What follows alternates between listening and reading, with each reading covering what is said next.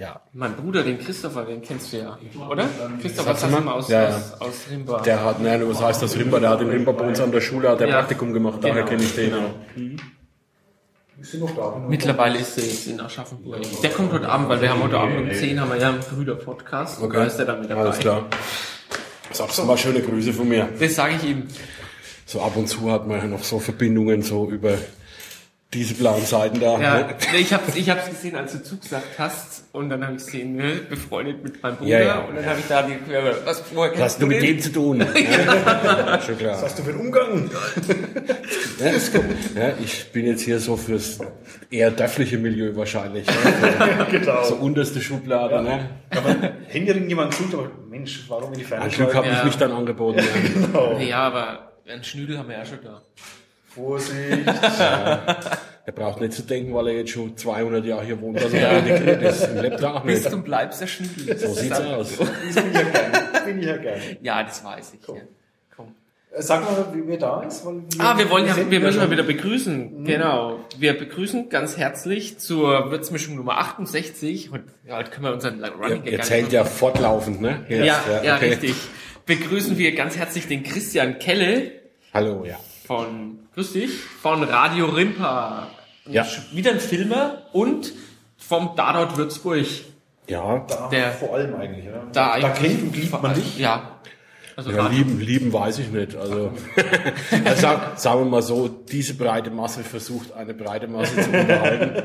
Und das gelingt meiner Truppe und mir, glaube ich, ganz gut in den letzten Jahren. Haben Sie was vergessen, Herr Felgenhauer?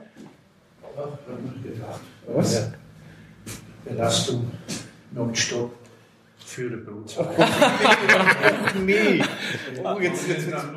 Okay. Für Sie allein. Ja, Vielen herzlichen Dank. danke. Wiedersehen. Nehmt's. In welchem Schulzweig sind Sie? Ich bin am Gymnasium in Selb. In Selb in Oberfranken. Porzellan. Also In die Keramik macht man nein. Ich wollte gerade sagen, Nems, das hat er bei uns damals auch gemacht. Er hat ja, Echt? der Erich Fenghauer, ja, der hat bei uns bei Fröhliche Weihnachten mitgespielt. Und er hatte dann einen denkwürdigen Auftritt im Wöll seinerzeit. War eine sehr lustige Geschichte. Und da hat er auch unserer ganzen Crew jedem einen Geldschein in die Hand Echt? gedrückt, damit wir unsere Brotzeit kaufen können. Das, Das hat er damals schon gemacht. Ja, ja. Also wer es Der- gar nicht mitgekriegt hat, der, der, ich, ich mache es einfach jetzt öffentlich, was er Er hat sie passiert ist. bestochen. Ja, das ist ähm, wie im ZDF quasi. Ähm, wir Journalisten werden von Politikern bestochen gerade. Ja, genau. Wir, ich hab, aber- wir, haben, wir sagen seit acht, seit sieben nicht, dass wir nehmen. Der Herr Voll Alles. genau. Der Felgenhammer war gerade mal kurz da ähm, und Ja. hat ähm, jetzt 20 Euro in die Hand gedrückt. Für Brotzeit. Für Brotzeit. Das, das, das macht er aber öfters, das macht er gern. Und das kommt bei ihm aber auch von Herzen, das ist überhaupt nicht irgendwie, ähm, der, der ist recht bodenständig, also so habe ich ihn kennengelernt. Ja. Da war ja mal, ähm, hat Wolfgang mitgespielt. Ne? Ja, ja, bei Fröhliche Weihnachten hat er sich selber gespielt. Und äh, da, wie gesagt, hatten wir auch dieses Erlebnis, dass da wirklich ist er hin zur ganzen Crew und da ein Fünfer, da ein Zehner in die Hand gedrückt, hier, kauft euch ein Brotzeit, ihr wart ja so fleißig. Ja, nee, hat was. Ja, nee, aber wie gesagt, von wegen hier äh, beliebt und so, ja, das stimmt wohl, es nimmt auch immer mehr zu. Ich meine, so in den wirklich seriösen Filmerkreisen haben wir natürlich dasselbe Problem wie der Herr Schweiger, ja, vom Feuilleton gehasst und von der breiten Masse geliebt. Und nee, aber da stehen wir mittlerweile drüber. Wir wissen, was wir können und wir wissen, was wir nicht können. Und nee, es macht Spaß. Also den Leuten jetzt eine lustige Geschichte zu liefern, ohne dass sie albern ist, das ist so unser Credo. Äh, Was ich nicht mache, ist so diesen platten, blödsinnigen Humor und den so auf Frankendeppele und so weiter. Das, nee, Das machen die Öffentlich-Rechtlichen schon. Das befürchte ich übrigens auch wieder bei dem, bei dem, bei dem, bei dem ähm, fränkischen Tatort, den sie jetzt planen. Also, Also der BR, um zu erklären, Ja. der BR plant ähm, einen fränkischen Tatort, einen wirklichen Tatort der Tatortreihe äh, in Franken angesiedelt. Frage ist noch, wo in Franken? Ja. Ähm, Weil nicht, dass die dann bei uns, dass der, nur mal angenommen, das spielt bei uns, dann reden die plötzlich wieder die Nürnberger, weil das halt der fränkische Dialekt ist, den sie alle, den sie alle irgendwie kennen oder, oder, oder mögen. Aber der Erwin Belzig Dialekt, der ist halt. Der ja eigentlich kein Dialekt ist. Ja, das sagt so er ja Kunst- selber immer, das ist eine Kunstmischung Ja, ja, aus allen möglichen, das ist bei uns ähnlich. Also die, die bei uns Dialekt sprechen, im Film dann auch so wie ich, die sprechen auch so eher diese Pelzigsprache. Und das ist ein zusammengewürfelter. Dialekt aus Würzburgerisch, Schweinfurterisch und alles, was äh, die Ortschaften drumherum sind. Aber zu diesem Frankentatort, äh, das schlägt ja jetzt schon seit zwei Wochen Wellen, seitdem das, und da bin ich auch schon öfters angesprochen worden. Mir tut der Drehbuchautor jetzt schon leid, egal in welchem Ort das spielt. Also ich tippe persönlich drauf, es geht nach Nürnberg. Ja, glaub ich auch. Ähm, es ist ja so, die, was die Leute immer vergessen äh, bei dieser Geschichte, das ist eine Sache, die bundesweit ausgestrahlt werden wird. Ja. Der Drehbuchautor muss schauen, dass er äh, eine Geschichte konstruiert, die ein Millionenpublikum, das die ja jeden Sonntag haben, Ja. interessiert. Und nicht, wie viele glauben, nur für den Würzburger, nur für Ja, den Nürnberger, nur für den Bamberger, nur für den Schweinfurter schreiben. Wir haben es da einfach. Wir wissen unsere Klientel. Ja. wir sagen, okay, wir sind hier in Würzburg, wir haben so roundabout immer so um 3000 Leute rum, die das angucken. Und äh, dann auch auf DVD und so, die wissen, das spielt in Würzburg und wir wollen ja auch gar nicht weiter drüber raus, das ist gar nicht unser Ziel. Ähm, Wiedersehen. Mich nervt es dann immer ein bisschen so dieses Geschrei von diesen ganzen selbsternannten äh, Leuten, die da jetzt äh, in, bei Facebook und wo überall, ja, der Tatort muss nach Würzburg kommen und und und. Die haben überhaupt keine Ahnung, was das für eine Aufgabe für den Drehbuchschreiber sein wird, das so zu packen, dass das ein bundesweites Publikum interessiert. Das ist wirklich so. Und äh, Lokalkolorit im Tatort selber, im bundesweiten, hat man außer im österreichischen, im Schweizer und vielleicht am Bodensee nicht. Das stimmt auch. Ich, ich, liebe diese Münsteraner ähm, ähm, Ja. Dinge, aber Das könnte ja- auch, das könnte, das woanders könnte auch woanders Das könnte spielen. in Würzburg spielen. Richtig, ganz Also das genau. Und äh, ich sage ja, viel Spaß dem Drehbuchautor, der kann eigentlich aus Hardcore-Würzburger Sicht nur alles falsch machen. Ja. das Ja? ist Oder auch aus Hardcore-Nürnberger Sicht. Ich meine, heute Abend Justamente, ich mache da jetzt ein bisschen Schleichwerbung, kommt ja der berühmte Freiwild, der in Würzburg gedreht wurde, parallel zu unserem allerersten Tatort Würzburg, das erzähle ich immer wieder gern. Die haben parallel mit uns gedreht. Echt? Ja. Und es war witzig, weil wir sind immer mit denen verwechselt worden und umgekehrt. Denen hat es tierisch gestunken, dass sie mit einer Amateurtruppe, die wir ja nach wie vor sind, immer äh, verwechselt wurden. Wir haben uns immer kaputt gelacht, wenn wir angesprochen worden sind, ey, ihr habt heute auf dem Marktplatz gedreht, vom Falkenhaus und so, und wir, ja, ja, hm. Wir arbeiten alle, ja, Apotheker, äh, ich arbeite an der Schule und und und und Rotkreuzfahrer und was weiß ich noch alles. Wir hätten das gar nicht machen können, aber die Leute alle, Geld, das wart ihr. Und wir natürlich haben die alle schön in dem Glauben gelassen. Wir haben auch, ja ja, und wir haben auch am, an denselben Orten teilweise gedreht, äh, zeitlich gar nicht so weit auseinanderliegend.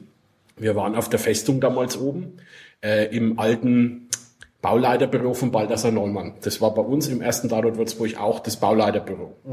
Und da stehen auch die ganzen Sandsteinfiguren drin, die Originale aus dem Hofgarten und aus in Verzögergarten, aus dem Rokokogarten. Und äh, wir haben gesagt, gut, wir nehmen das so, wie das ist, wir leuchten das so aus und das passt dann schon für uns. Als die dann raufgegangen sind, die sind dann da rein, haben im selben Raum geredet, haben sie gesagt, das muss gestrichen werden, das, das, das, das. Und der Kastellan, der Steffen Jüngling, alter Bundeswehrkollege von mir, der hat mir das eben erzählt. Er hat dann gesagt, äh, habt ihr schon mal was von Denkmalschutz gehört? Und da war der große Bayerische Rundfunk entsetzt. Also die, die, die Produktionsfirma, wie? Was, wir dürfen das nicht anstreichen? Nee, die, die machen das mit, ein- also diese professionellen Teams, die, die, das ist für die selbstverständlich, da wird das halt gemacht. Ja. Und dann haben sie, ähm, also nur so viel dazu, was mit GZ-Gebühren alles so passieren kann, die haben einen Schreiner kommen lassen und haben die ganzen Wände dann verschalt für die Aufnahmen, die sie da machen mussten. Und dann, und dann haben sie es so angestrahlt, dass es, also angemalt, dass es gepasst hat. Und die haben unter der Woche gedreht und wir waren zwei Wochenende drin, weil, wie gesagt, wir arbeiten alle und wir drehen vorzugsweise am Wochenende. Und dann sollten die, als sie fertig waren, ihr Zeug wieder aufräumen. Die haben gesagt, nö, wir kommen dann nächsten Montag wieder. Na, der Steffen gesagt, nö, nö, nö, am Wochenende dreht Radio Rimba hier, ne, ihr müsst es bis Freitag draußen haben. Da haben die getobt, da haben die getobt. Ja, also wir sind da immer parallel gelaufen und ähm, ich muss sagen, von der Story her war er gar nicht so schlecht, der Freiwild. Ähm, der Kommissar war absolute Fehlbesetzung, weil der von der Sprache her hier nicht hergepasst Ja. hat. Das weiß ein, Mittelfränkisch. das weiß ein Würzburger. Ein Außerfranke, der das gesehen hat, dem war das völlig egal. Der hat so, ne, der hat so diese Bratwurst-Dialekt gesprochen, Ja, ja, ne, genau. wie ich immer sage. Aber der Würzburger an sich, da ist ja dann damals auch ein Aufschrei durch die Medien gegangen. Wie kann das sein? Der hat das falsche Fränkisch gesprochen. Ja, also Aber die ist bei allen Regionalen, was du machst, äh, hast du halt immer. Ja. Also, klar. Ne, Du musst auch aufpassen, bei uns ist das Credo das, äh, es sollte nur der Dialekt sprechen, der es auch kann. das ist wichtig. Ja, also wenn einer versucht, das bei uns äh, aufgesetzt zu sprechen, da ziehe ich als Regisseur auch dann schon gern mal die Bremse. Sag, nee, nee, äh, sprech lieber so, wie du normal immer redest. Weil bei uns kommt auch viel aus dem Bauch raus. Wir haben zwar eine Drehbuchvorgabe, aber da wird viel improvisiert. Das merkt man, glaube ich, auch manchmal. Diejenigen, die schon mal was von uns gesehen haben, wissen das. Aber also dieses Aufgesetzte, das mache ich nicht. Das kann man nicht bei allem verhindern. Wir sind Amateure, meine Güte. Aber das andersrum genauso, wenn man versucht Hochdeutsch zu reden und kriegt es nicht gescheit hin, äh, ist genauso scheiße. Dann red lieber Dialekt. Sollte man sein lassen, wenn man es nicht kann. Eben dem. Schrippen. Schrippen, genau. Schrippen, Semmeln, Brötchen, Kipf. Das, ver das, ver das verfolgt uns seit heute früh, seit ich die Weckli vorne an der Shell-Tankstelle geholt habe. Ja. Da steht echt Schrippen. Ehrlich? Schild. Und die, die, die Verkäuferin, ähm, die hat auch nicht verstanden. Ehrlich? Ja, die hat auch so ein S gesprochen. Ach so, das war dann aber bestimmt eine Studentin aus dem hohen Norden, die sich da Ja, die das für dieses ihre, für Stud die ihre noch, ja, noch ja, vorherrschenden Studiengebühren da Ja, äh, und die verdient. dann für die dann völlig klar war, dass das Schrippen sind, die, die, die sie mir jetzt da aus dem Regal holen. Ja, da hätte man einen Felgenhauer geschickt, der hätte er was anderes erzählt. Ich war auch hab, ja, nee, ich muss ja zurück, sonst muss der Ralf die ganze Zeit allein da reden. sonst, ich habe schon überlegt, soll ich jetzt diskutieren, aber es war auch noch so früh, Ja, nee, da muss man solche keine nicht überfordern. Das muss nicht sein. Nee, wirklich nicht. Da muss ich nicht eine Grundsatzdebatte über die Bezeichnung von frischen Weckli führen.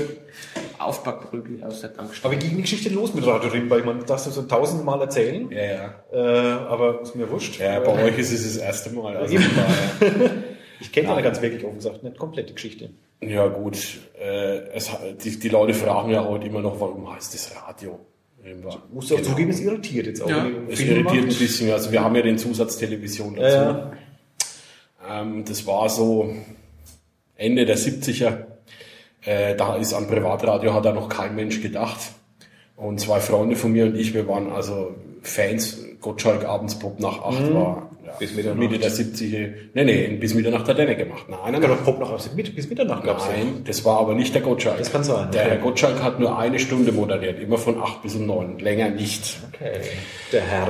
Genau, der Herr Gottschalk damals noch. Und wir fanden das alle klasse und haben gesagt, ey, das, das können wir auch, wir probieren das einfach mal.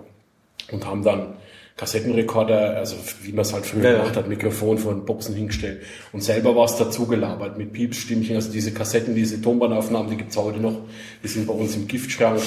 Also wenn man mich ärgern will, klaut man den und veröffentlicht das alles.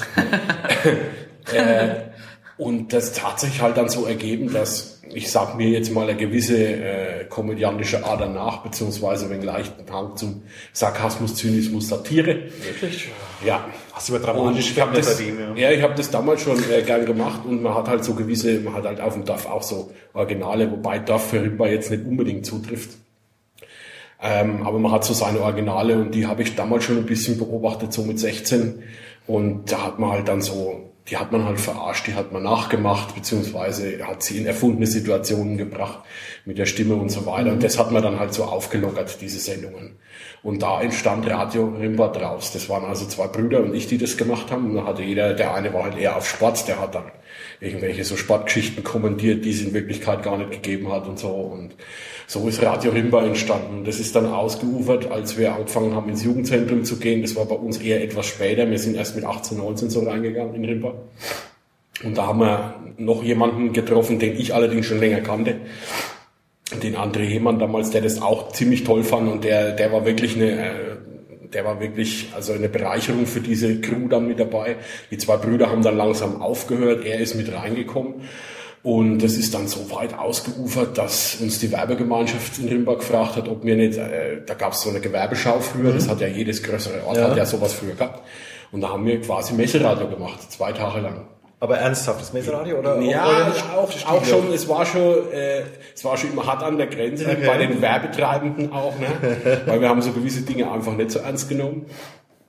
Und äh, wir haben uns dann ein Studio gebaut selber, also ein gläsernes Studio, haben aus der alten Headlage, als die umgebaut wurde, da der Vater vom André da der Chefdekorateur war, haben wir die alten Schaufensterscheiben gekriegt. Das waren dann unsere, unsere Scheiben. Das war ein Rieseneck mit dem Transport damals. Ein befreundeter Zimmerer hat uns den Rahmen dafür gebaut. Wir haben aus dem alten Merogerüst, was es im Jugendzentrum gab, den kompletten Käfig gemacht und haben uns dann Dach drauf gemacht und selber ein Studio gemacht. Und das, da sind wir 88 bei der Gewerbeschau, haben wir unseren ersten richtig öffentlichen Auftritt als Radio gehabt. Ich spinne die Radiogeschichte weiter, weil das Fernsehen kam davor zwischendrin mal irgendwann so Okay, rein. okay.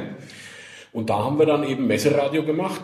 Es lief auch im Jugendzentrum immer auf Kassetten abends und das kam dann so langsam eben raus. Da ist die Werbegemeinschaft darauf aufmerksam geworden, könnt ihr nicht, wollt ihr nicht. Die haben dann die GEMA auch übernommen und alles und äh, wir haben dann richtig ja, Sendungen gemacht mit Infokraft, da haben wir halt Sachen durchgesagt, haben halt Werbespots für die Firmen gemacht. Ah, Da gab es so Veranstaltungen wie Verlosungen, so kleine Modenschauen, äh, so, so, so, ein- so ein Halbirrer aus dem Ort hat volkstümliche Lieder gesungen. Das war, also das war schon hart an der Grenze. Das war schon, äh, ja, also da wird man heute richtig Ärger dafür kriegen, wenn man sowas machen würde. Und äh, so, so Steinheben war damals schwer angesagt. Also das, ja, das, es gab ein Fitnessstudio, also es gibt ein Fitnessstudio noch bei uns, aber der erste Besitzer davon, der hat also so ein Ding gehabt, so ein, das war so eine kleine Bühne mit so einem versenkten, äh, mit so einer Hebevorrichtung, da waren richtige Betonsteine dran und da ging es halt drum, wer kriegt das am weitesten raus. Und da haben sich dann halt ein paar Leutchen immer gemüßig gefühlt, zu sagen, ich bin der Stärkste. Ne? Vor allem halt mit fünf Maß Bier drinnen macht es noch viel mehr Spaß. Und das haben wir dann moderiert. Ne? Und entsprechend ist es dann natürlich auch abgegangen. Also wir haben das Ganze, Da habe ich mal ein Foto auf, auf der Mainfangmesse in, in die Hand ge das gedrückt auch. bekommen. Ja, ja. Weil ähm, da war das hier irgendeiner aus Würzburg, der da ja, Weltcup-Partner ja, war. das, so. ja, ja, das war, das war damals so Ende der 80er. Also das war total irre. Und die haben ja auch immer bei dieser Gewerbeschau ein Bierzelt mit dabei gehabt. Und dann, okay, wir haben schon aufgepasst, wenn die zu arg Schlagseite gehabt haben, da haben wir sie natürlich nicht mehr rausgelassen, weil da kann ja lauter Blödsinn passieren. Aber das war schon, das waren so unsere Radiogeschichten. Und dazwischen rein habe ich gesagt, das war dann so Mitte der 80er, Anfang Mitte der 80er, kam ein alter Schulfreund von mir auf die Idee und hat gesagt, hey, das ist mit diesen Sketchen und Nachbarn verarschen und so weiter. Man kann sich jetzt Videokameras leihen. Da gab es damals noch Telerent. Das kennt wahrscheinlich kaum noch einer mehr. Da konnte man sich früher, war nicht jeder in der Lage, sich einen Videorekorder zu kaufen. Da konntest du dir am Wochenende einen Videorekorder leihen. Bist in die Videothek gegangen, hast dir zehn Filme geholt und hast mit deinem Kumpel Session gemacht. Hat halt 100 Mark gekostet das Wochenende und Fernseher und solche Geschichten.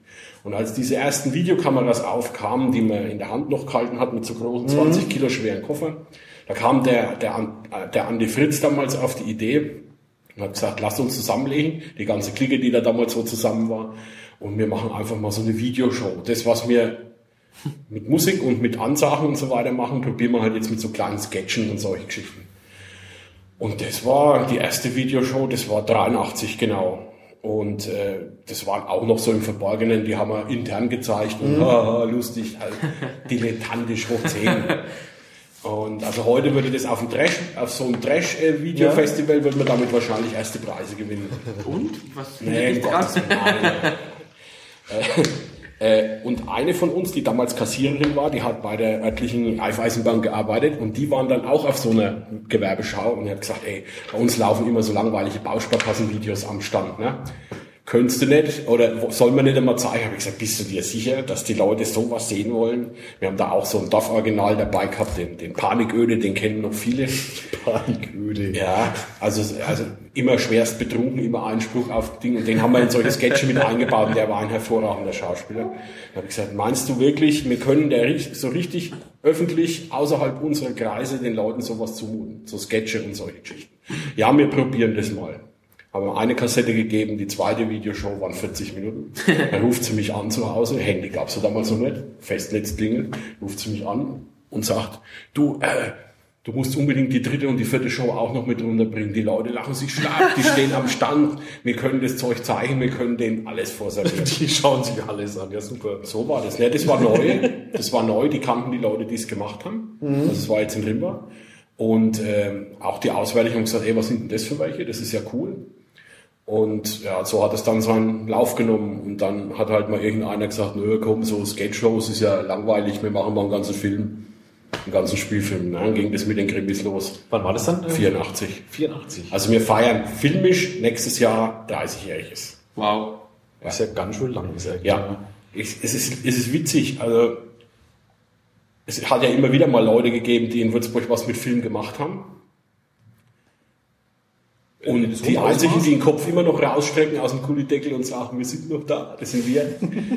Das, das glaubt man immer gar nicht. Also wir kommen uns auch nicht so alt vor. Ne? Also 30 Jahre. 30 Jahre doch, ist wirklich so, ja. Und gibt's die ersten ähm, Krimis da noch auch? Oder? Ja, ja, also wer das unbedingt haben will, in einer grauenvollen Bildqualität vom Schauspielerischen mal ganz abgesehen, das kann man schon noch auf DVD haben, wenn es unbedingt einer haben möchte. Also klar, aber da sträuben sich mir immer so meine letzten Nackenhaare. Ja, da hat sich ähm, von, von, der, von der Geschichte her ähm, äh, dieser, wie spielst du, der, der Strick, Der, da, ja, ne, das da schon los damit oder war das noch ganz was die anderes? ersten zwei, die ersten zwei Filme, die erste hieß Die Rechnung. Damals, das war so die Zeiten, so mit Beverly Hills Cop und solche Geschichten, das war dann ein wenig angekauft. Wir haben dann äh, Geschichte äh, kreiert, ein Freund von mir und ich, also von zwei so Aushilfsgangstern, die auf nichts Blöderes kommen, wie die Tochter eines Baumoguls aus Würzburg zu entführen. Nur der Alte zahlt nicht. Dumm gelaufen. Ne? Und äh, da schaltet sich dann noch so eine, so eine, so ein Gangster-Syndikat ein. Also so einen Müll würde ich heute nie mehr machen. Also weil damals haben wir auf die Realität gepfiffen. Ja? Also wir haben gesagt, okay, wir machen das, was äh, die Großen machen, machen wir im Kleinen nach, aber schon lokal bezogen. Also das war wichtig. Das hat in Würzburg spielen müssen. Wir sind zwar aus Rimba, also zumindest vom Stamm her, aber die Geschichten haben immer in Würzburg gespielt. Großstadtkrimi halt. Das genau, richtig. Also ne, relativ Großstadt, ja. Ähm, haben wir damals 84 in Rimba im Jugendzentrum aufgeführt, weil das unsere Homebase war, weil da ein Großteil von uns auch eben rauskam. Und ich weiß heute noch, das war ein stickiger Juliabend. Äh, Fenster waren nur gekippt, es durfte geraucht und getrunken werden. Draußen waren, ich glaube, 36 Grad, entsprechend mit 120 Leuten da drin. Auf drei Fernseher, verkabelt über Antennenkabel, haben wir diesen ersten Film gezeigt. Mit, mit einer Pause drin, weil der zwei Stunden gedauert hat. Und das werde ich nie vergessen, weil das war, das war klasse. Wir, wir haben relativ wenig Propaganda dafür gemacht. Das haben die im Dorf haben das gewusst und die, die mitgespielt haben und die haben es halt ihren Leuten gesagt und so. Aber wir waren rucki ausverkauft, zweimal. Jeweils mit 120 Leuten. Es war ein Bombenerfolg für uns und wir gesagt haben, ey geil, also scheint zu passen, machen wir weiter. Und dann kam es zur Abrechnung. ne, erst die Rechnung, dann die Abrechnung. Irgendwann hat einer gesagt, wir drehen noch einen dritten Teil mit der Quittung und was weiß ich noch. Also habe ich aber gesagt, nein. Damit haben, aber was damals war, wir haben uns dann irgendwann einmal ein wenig zu ernst genommen von den Storys her. Heißt, wie, wie zu ernst genommen? Zu Äh, anspruchsvoll dann? die, die waren naja, nicht so anspruchsvoll. Äh, gewollt, gewollt, vielleicht auch ge- gewollt tiefsinnig und es war unfreiwillig komisch. Okay. Und das ist was, wovor ich immer einen Horror habe. Äh, auch heute noch, wenn man eine Geschichte schreibt, da muss man verdammt aufpassen. Und äh, der war auch wieder ein Riesenerfolg. Das hat natürlich immer weitere Kreise gezogen, weil natürlich auch immer mehr Leute von auswärts mit dazu kamen, die mitgespielt haben. Und das ist wie so ein Stein, den man ins Wasser wirft und die Welle wird immer weiter. Dann sind wir, äh, der, der André Hemann und ich damals sind zur Bundeswehr gekommen, also die Drachen und Köpfe. Und da war natürlich erst einmal 15 Monate ging gar nichts, weil wenn die Head, die Heads nicht da sind, dann funktioniert nichts, die das organisieren. Ja, dann haben wir die Technik auch mal erneuert, weil das war schon damals, das kannst du nicht angucken. Ne? Also Weißabgleich haben wir, ist das? Ne? Also in, in grün, gelb, alle Farben. Wenn es draußen kalt war, waren die Bilder blau, wenn es warm war, waren sie rot. Dann haben wir uns mal, haben wir zusammengelegt, ein dritter Freund von mir und ich, und haben uns neue Kameras gekauft, also eine neue Kamera gekauft, die war damals mit 6000 Mark ewig teuer. Vollformat, Super VHS und so. Aber das war halt ein nächster Schritt in der Entwicklung. Und da haben wir dann, äh, 89 war das den Mekop kreiert. Also das ist auch so eine legendäre Figur von uns noch. Also die, die uns lang kennen, die kennen das eben noch. Stimmt so nicht. Nicht, ja. Ähm, das waren, da haben wir gesagt, wir müssen von diesen zwei Stundenwerken runterkommen, sondern das muss kompakt sein. Ne? Also eine Stunde, höchstens eine Viertel. Und das haben wir dann auch geschafft. Und der, also der Mekop war ein Würzburger Polizist, der halt auch ein wenig so Schimanski-mäßig war, äh, aber jetzt nicht ganz so, nicht ganz so mit Scheiße und hin und her und Zeug. Aber er, war, er ging so in die Richtung, der hatte also einen alkoholkranken Vorgesetzten und und und. Wir haben da alles schön reingepackt, aber mit so komödiantischen Elementen. Das haben wir dann äh, gedreht, 89, und haben es, glaube ich, auch, war das, das war dann 90, ist der dann zur Aufführung gekommen, auch wieder in, im Rimbacher Jugendzentrum. Wieder Bombenerfolg, weil Würzburg haben damit gespielt und so weiter. Ja, hat, man hat den Sprung schon gesehen, ja? aber das sagt man uns nach, dass man das jedes Mal sieht. Ähm, dann haben wir gesagt, okay, Sequel, nächste, Make-up 2, ja? äh, hat dann auch wieder astrein funktioniert. Äh, ist ganz witzig, diesen Make-up hat der heutige Chef vom Schum gespielt, von den 1-Euro-Shops. oh, der, Jürgen, der Jürgen ja. Scheller. Ja, der war früher bei uns mit dabei. Den kannte ich von der SMV, von der Berufsschule und da war der auch mit bei uns dabei und also er, er, heute lächelt er müde drüber, ne? aber der, der hat so ein komödiantisches Talent auch gehabt und das hat alles wunderbar gepasst. Und dann haben wir uns dann überlegt, das war dann so 92, 93, na, dann kam das so langsam mit den Serien im Fernsehen auf. Mhm. Und eine meiner Lieblingsserien war und ist bis heute das Model und der Schnüffler. Bruce Willis, Sybil Shepard. Ja.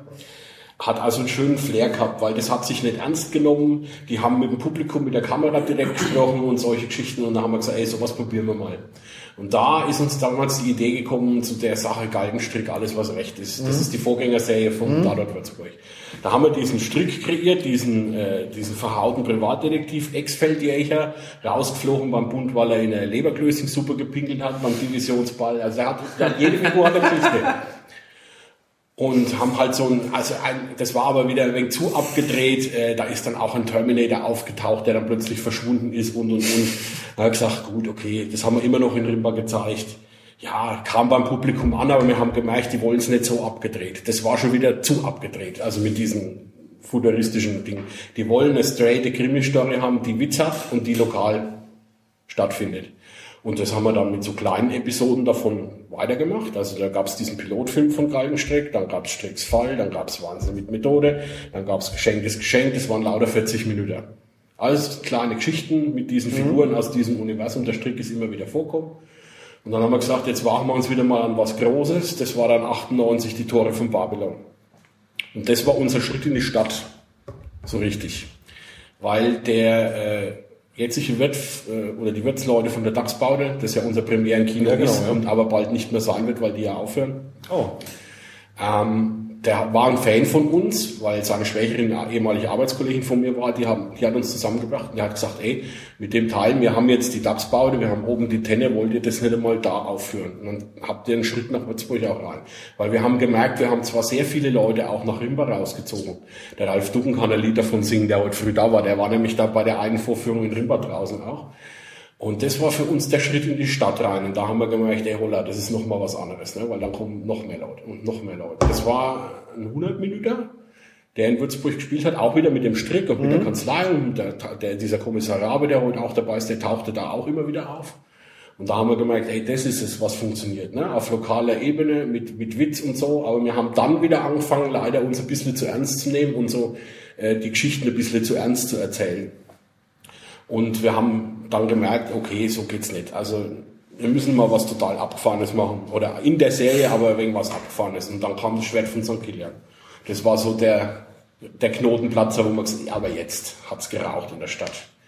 Ähm, das war eine Geschichte, die ist, die habe ich in einer Woche geschrieben gehabt.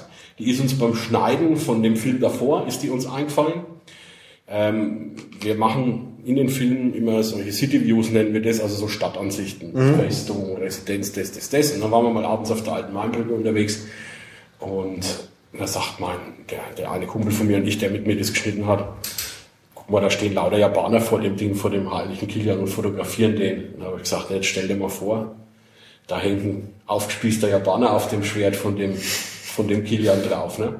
Dann hat sich die Geschichte so entsponnen. Also im Schwert von St. Kilian ging es darum, dass eines Morgens eine Gruppe von ähm, ja, Ministranten mit samt Pfarrer über, aus dem Mainviertel über die Mainbrücke in den Dom zum Gottesdienst zieht und mitten auf der Brücke am Kilian liegt äh, enthaupteter Japaner.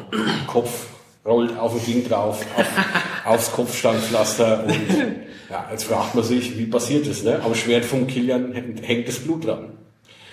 Und ich kann die Lösung nicht verraten, weil die DVD kann man ja noch kaufen beim okay.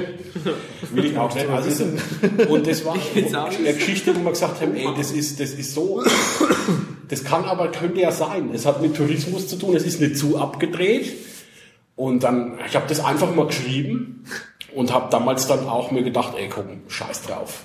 Pathologie oder Rechtsmedizin, wir fragen, ob's geht. Jetzt habe ich das Glück, dass ich dass wir Autoren in Würzburg ja doch gut vernetzt sind. Mhm. Ich mit Roman Rausch damals mal gesprochen habe und der den Kontakt zur Rechtsmedizin gemacht hat. hat. Ich habe dann eine Szene geschrieben, wo die damalige Oberbürgermeisterin vorkommt, habe mir gedacht, komm, frag, frag halt einfach. Die hat sofort ja gesagt, sie spielt mit, hat sich selber gespielt, hat das auch schön selbstironisch gemacht. Die gibt dem Polizisten halt die Weisung, ey, ihr klärt es auf, geräuschlos innerhalb von einer Woche, ich will keine Schlachtzeile in der Bildzeitung haben, dass er enthauptet der japanische Tourist auf der alten Mainbrücke liegt. Ne?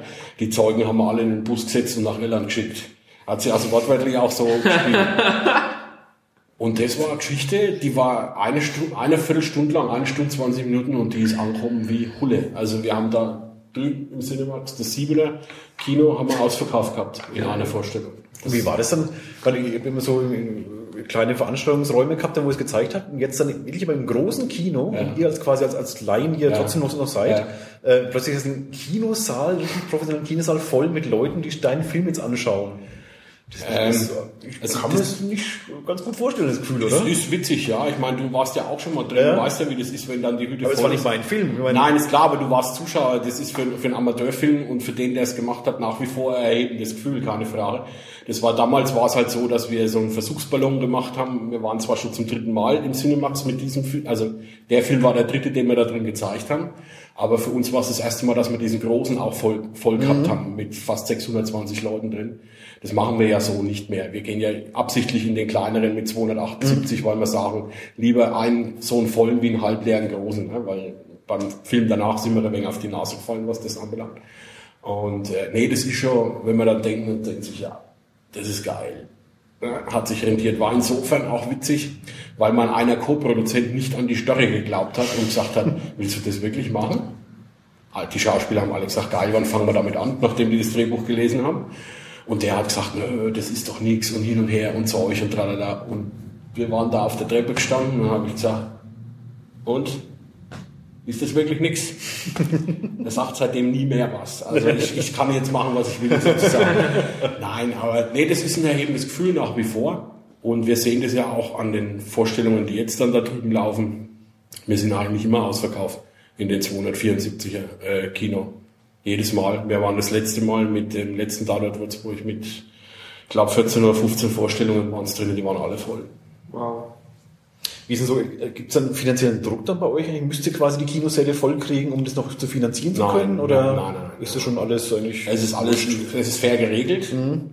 Äh, Es, ist, es gibt eine faire Aufteilung mit dem Kino. Da muss ich also wirklich sagen, äh, der Michael Brettauer, der jetzt der Chef von, von mehreren Cinemax-Häusern ist, äh, der hat uns damals ein faires Angebot gemacht.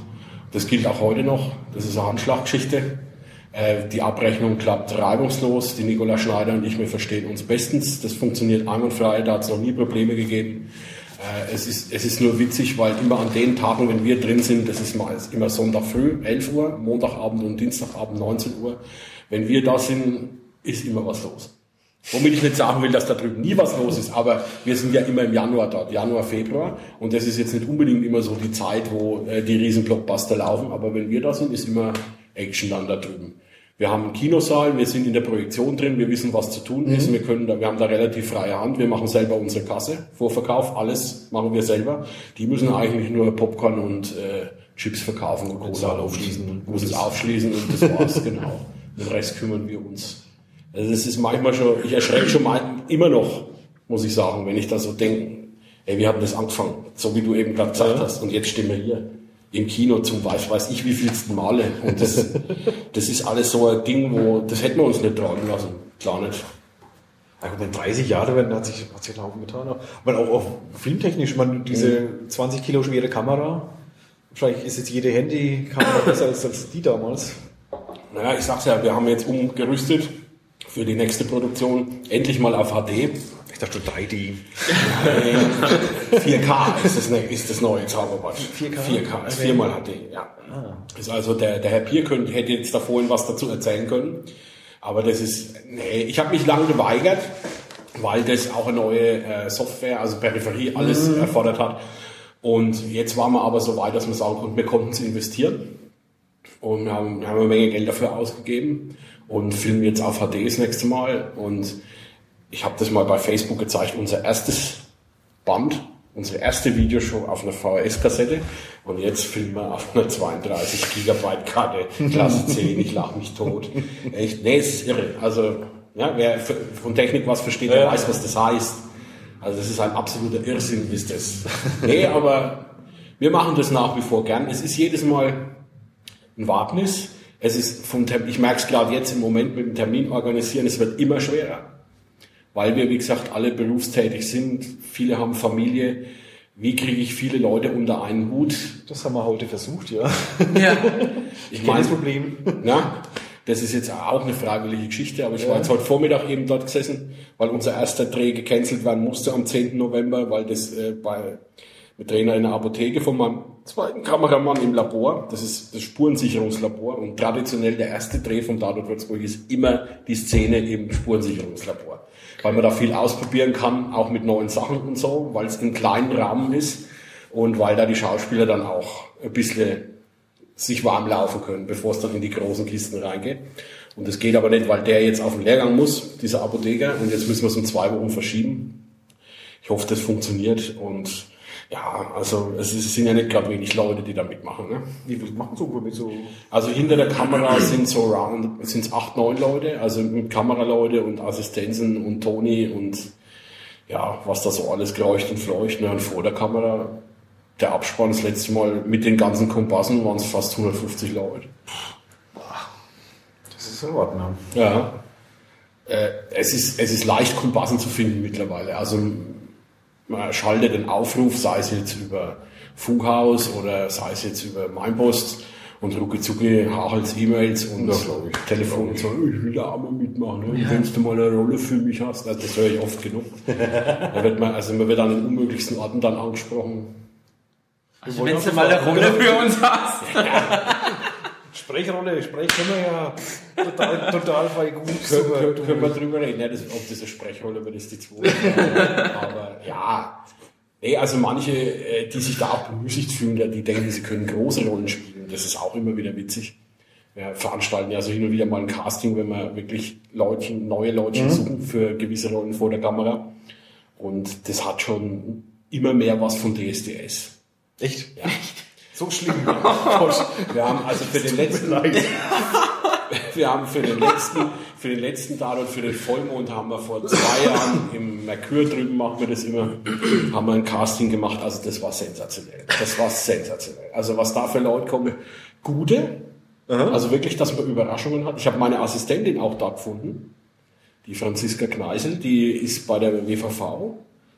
Die ist da Betriebswirtin und die, äh, die wollte eigentlich Schauspielern, aber das hat jetzt nicht unbedingt so gepasst, aber die hat in ihrer Vita, die müssen ja Sprachbücher angegeben, äh, äh, stand, die hat also selber schon so kleine Filmprojekte mit Freunden realisiert und wer das macht, der muss organisatorisch ein wenig was auf der Pfanne haben. Ich habe mir das mal zeigen lassen, das war echt ganz okay und die ist beim, seitdem meine Assistentin. Und die kümmert sich drum halt am Set, dass alles glatt läuft. Die schaut auch äh, Monitor, passt das alles ne, mit den Einstellungen, die dirigiert die Leute und so. Die haben wir da gefunden. Aber wie gesagt, es kommen dann halt auch Leute, die bringen dann, wie der eine Typ, der bringt ein Fotoalbum mit und stellt sich selber da. Also er könnte alles, er könnte, er könnte singen, er, könnte, er kann das machen, er kann das machen. Also der, der war optisch das Klischee von einem alternden homosexuellen Friseur.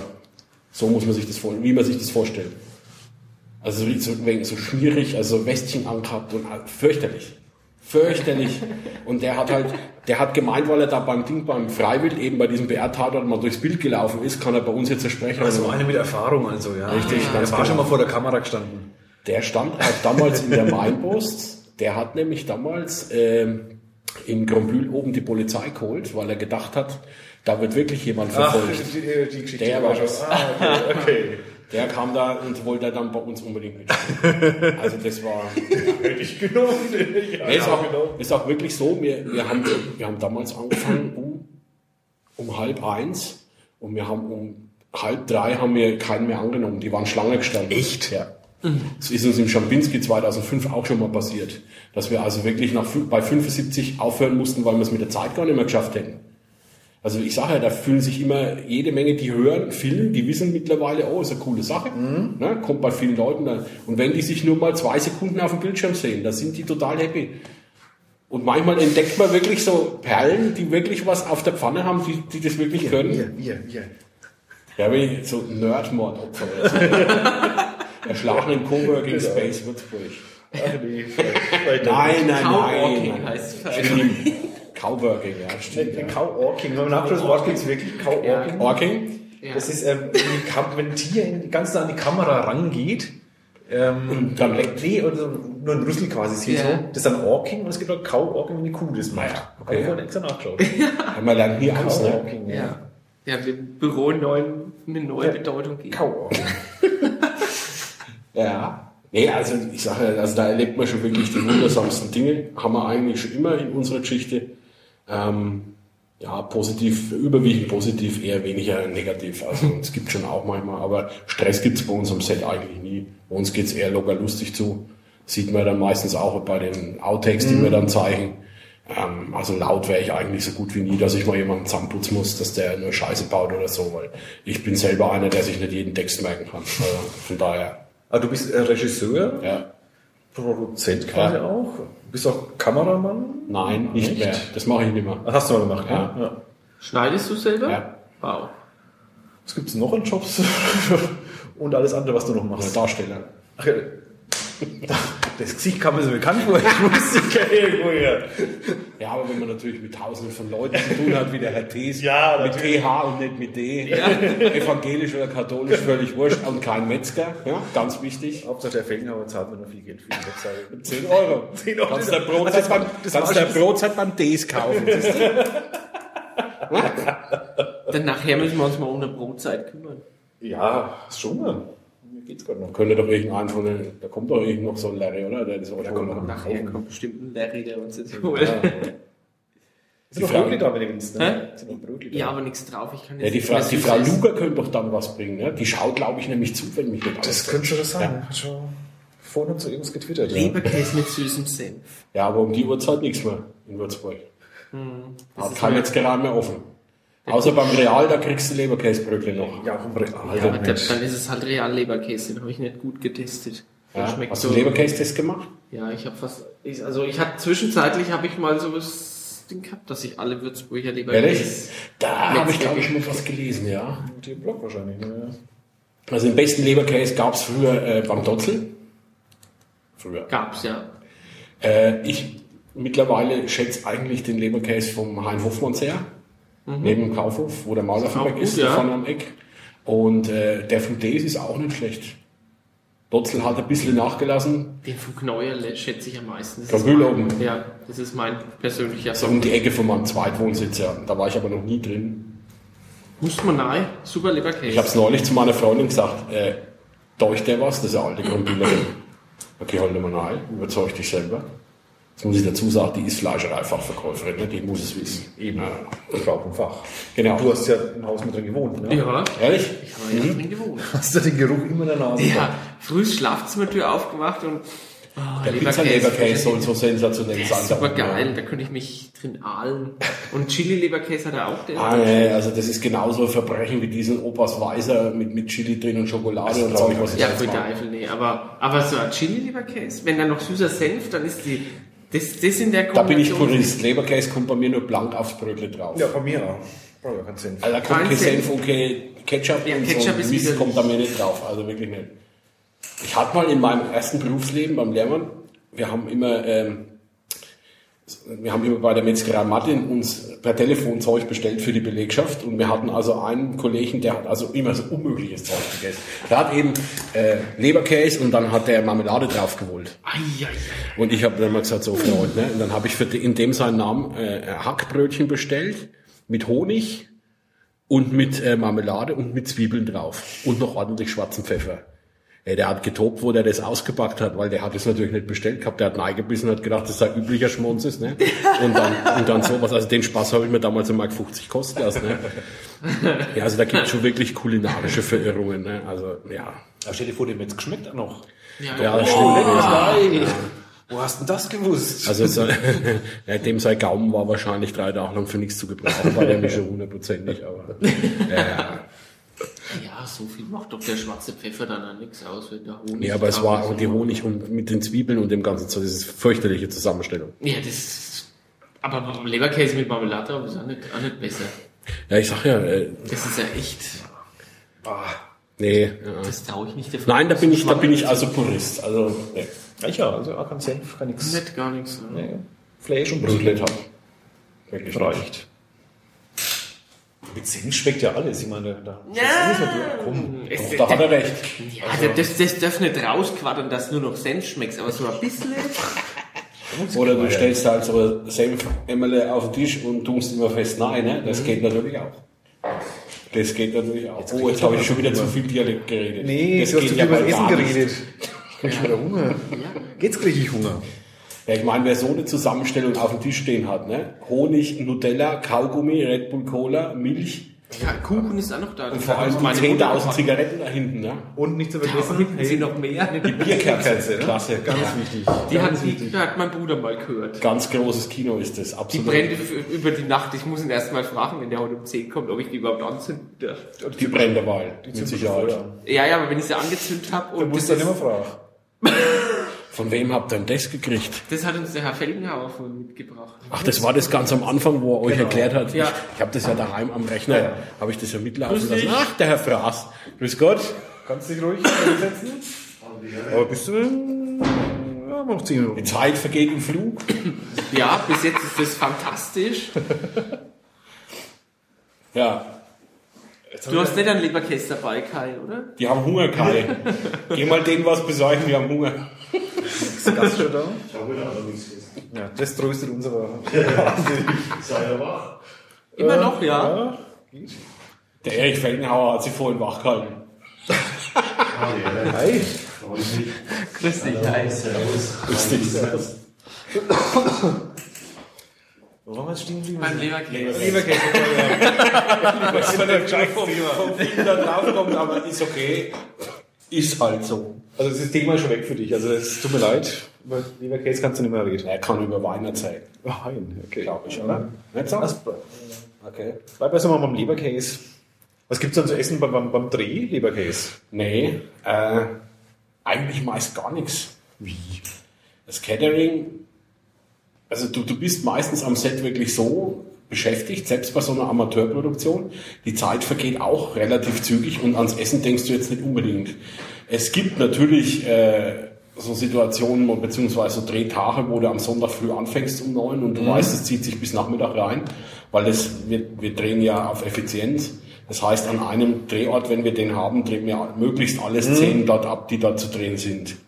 Und dann machen wir das schon mal, dass wir uns was kommen lassen. Also jetzt dürfen wir Namen sagen, ja, Joe ist Ja, klar, sag, komm. Da, da rufst du dann an und sagst hier, wie sieht's aus, so und so, und dann wird es hat oder man schickt jemanden und der holt halt irgendwo was und so. Dann ja, aber das kommt eher selten vor.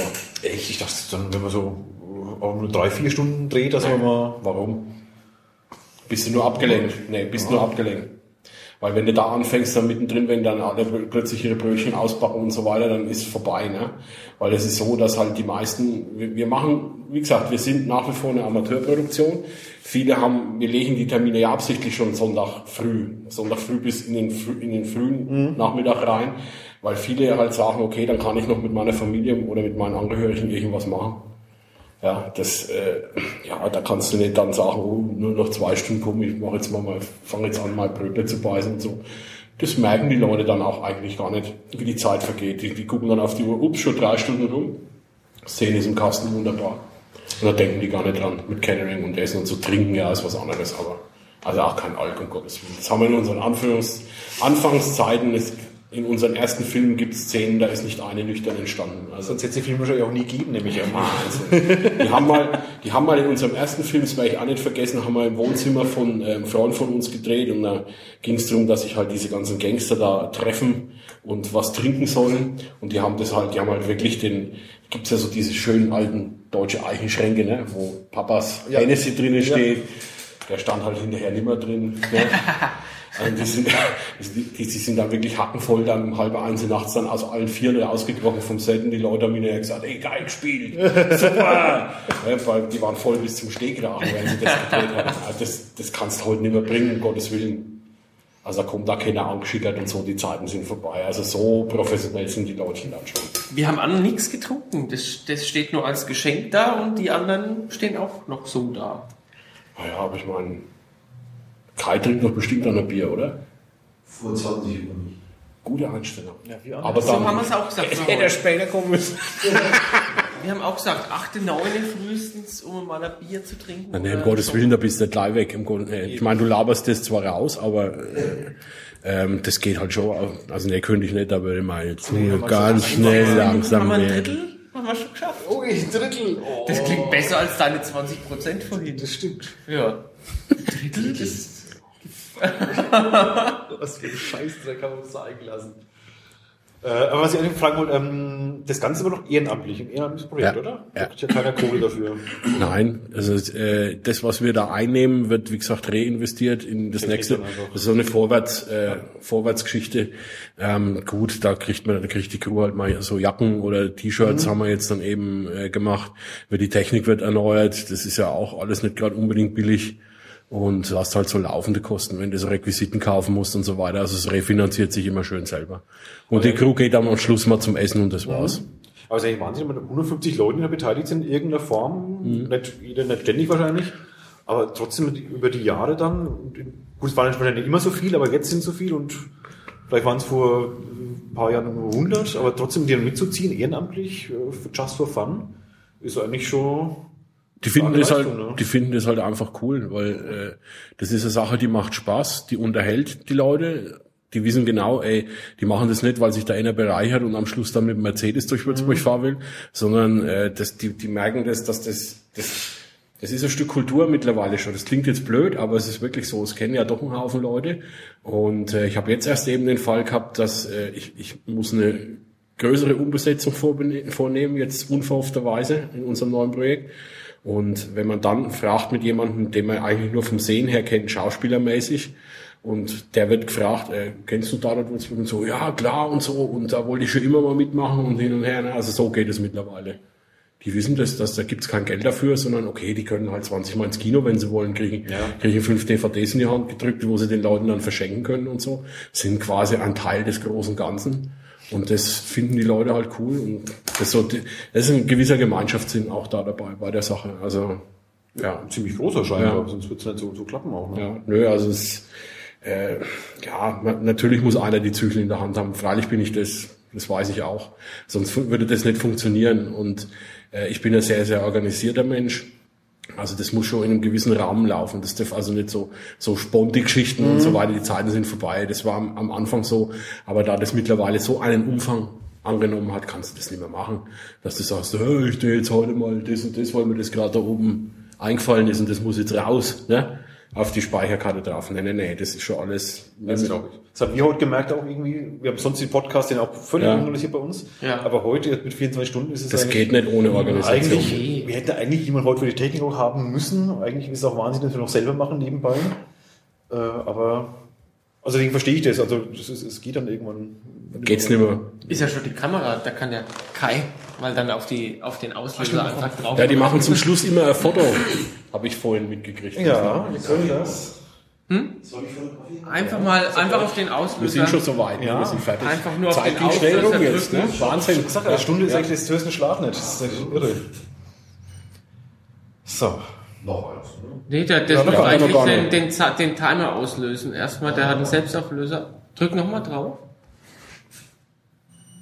Ah, jetzt. tut's- Okay. Das sind die 10 Sekunden. Ja. Und Das halt immer was Dankeschön. von der Bombe. Ne? ich habe einmal jedes Mal Ja, Angst. ich, gell, dass das Ding irgendwann abraucht. Jetzt machen wir einen Platztausch. Wir verabschieden nochmal erstmal. Jawohl, Offiziell. Christian, vielen herzlichen Dank, Gerne geschehen. Hat dass du Spaß bei gemacht. uns War warst und dass du Wir Teil freuen uns von auf den nächsten, wie heißt der? Äh, Fallspieler. Fallspieler. 2014. Es dauert noch ewig. Ja, geht, ey. geht schneller rum, wie du denkst. Ja, wie die Stunde. Wir müssen uns jetzt schon Gedanken machen, wo wir eben Premiere machen, weil es die DAX-Pause dann eben nicht mehr geben wird. Und ähm, ja, wir müssen uns jetzt schon Gedanken machen, wann es losgeht 2014. Ich drücke euch die Daumen, auch wenn ihr es mir nie glaubt, ich freue mich trotzdem drauf. Doch, natürlich. Ja, wir haben uns irgendwann mal gestritten. Da, glaub Das ich, war nicht, nein, das war nicht gestritten, das Ja. war gefrotzelt. Ja, ich als empfand Trash, das als Trash-Film genannt und du als hast es, glaube ich, Frotzeln. falsch verstanden, aber ich, als Frotzeln. Also es war schon das scharfes wohlwollend. Ja, ja, ich weiß schon, wie du Ich das habe mich sehr hast. amüsiert im Kino. Ja. Bis zum nächsten Mal. mach's gut, danke dir. Ciao. Mach's gut, Du kannst sogar noch tschüss. Kai zuhören. Ciao. Nahtlos. Nahtloser Übergang. Nahtlos geht's weiter. Aber ich muss... Darf ich dich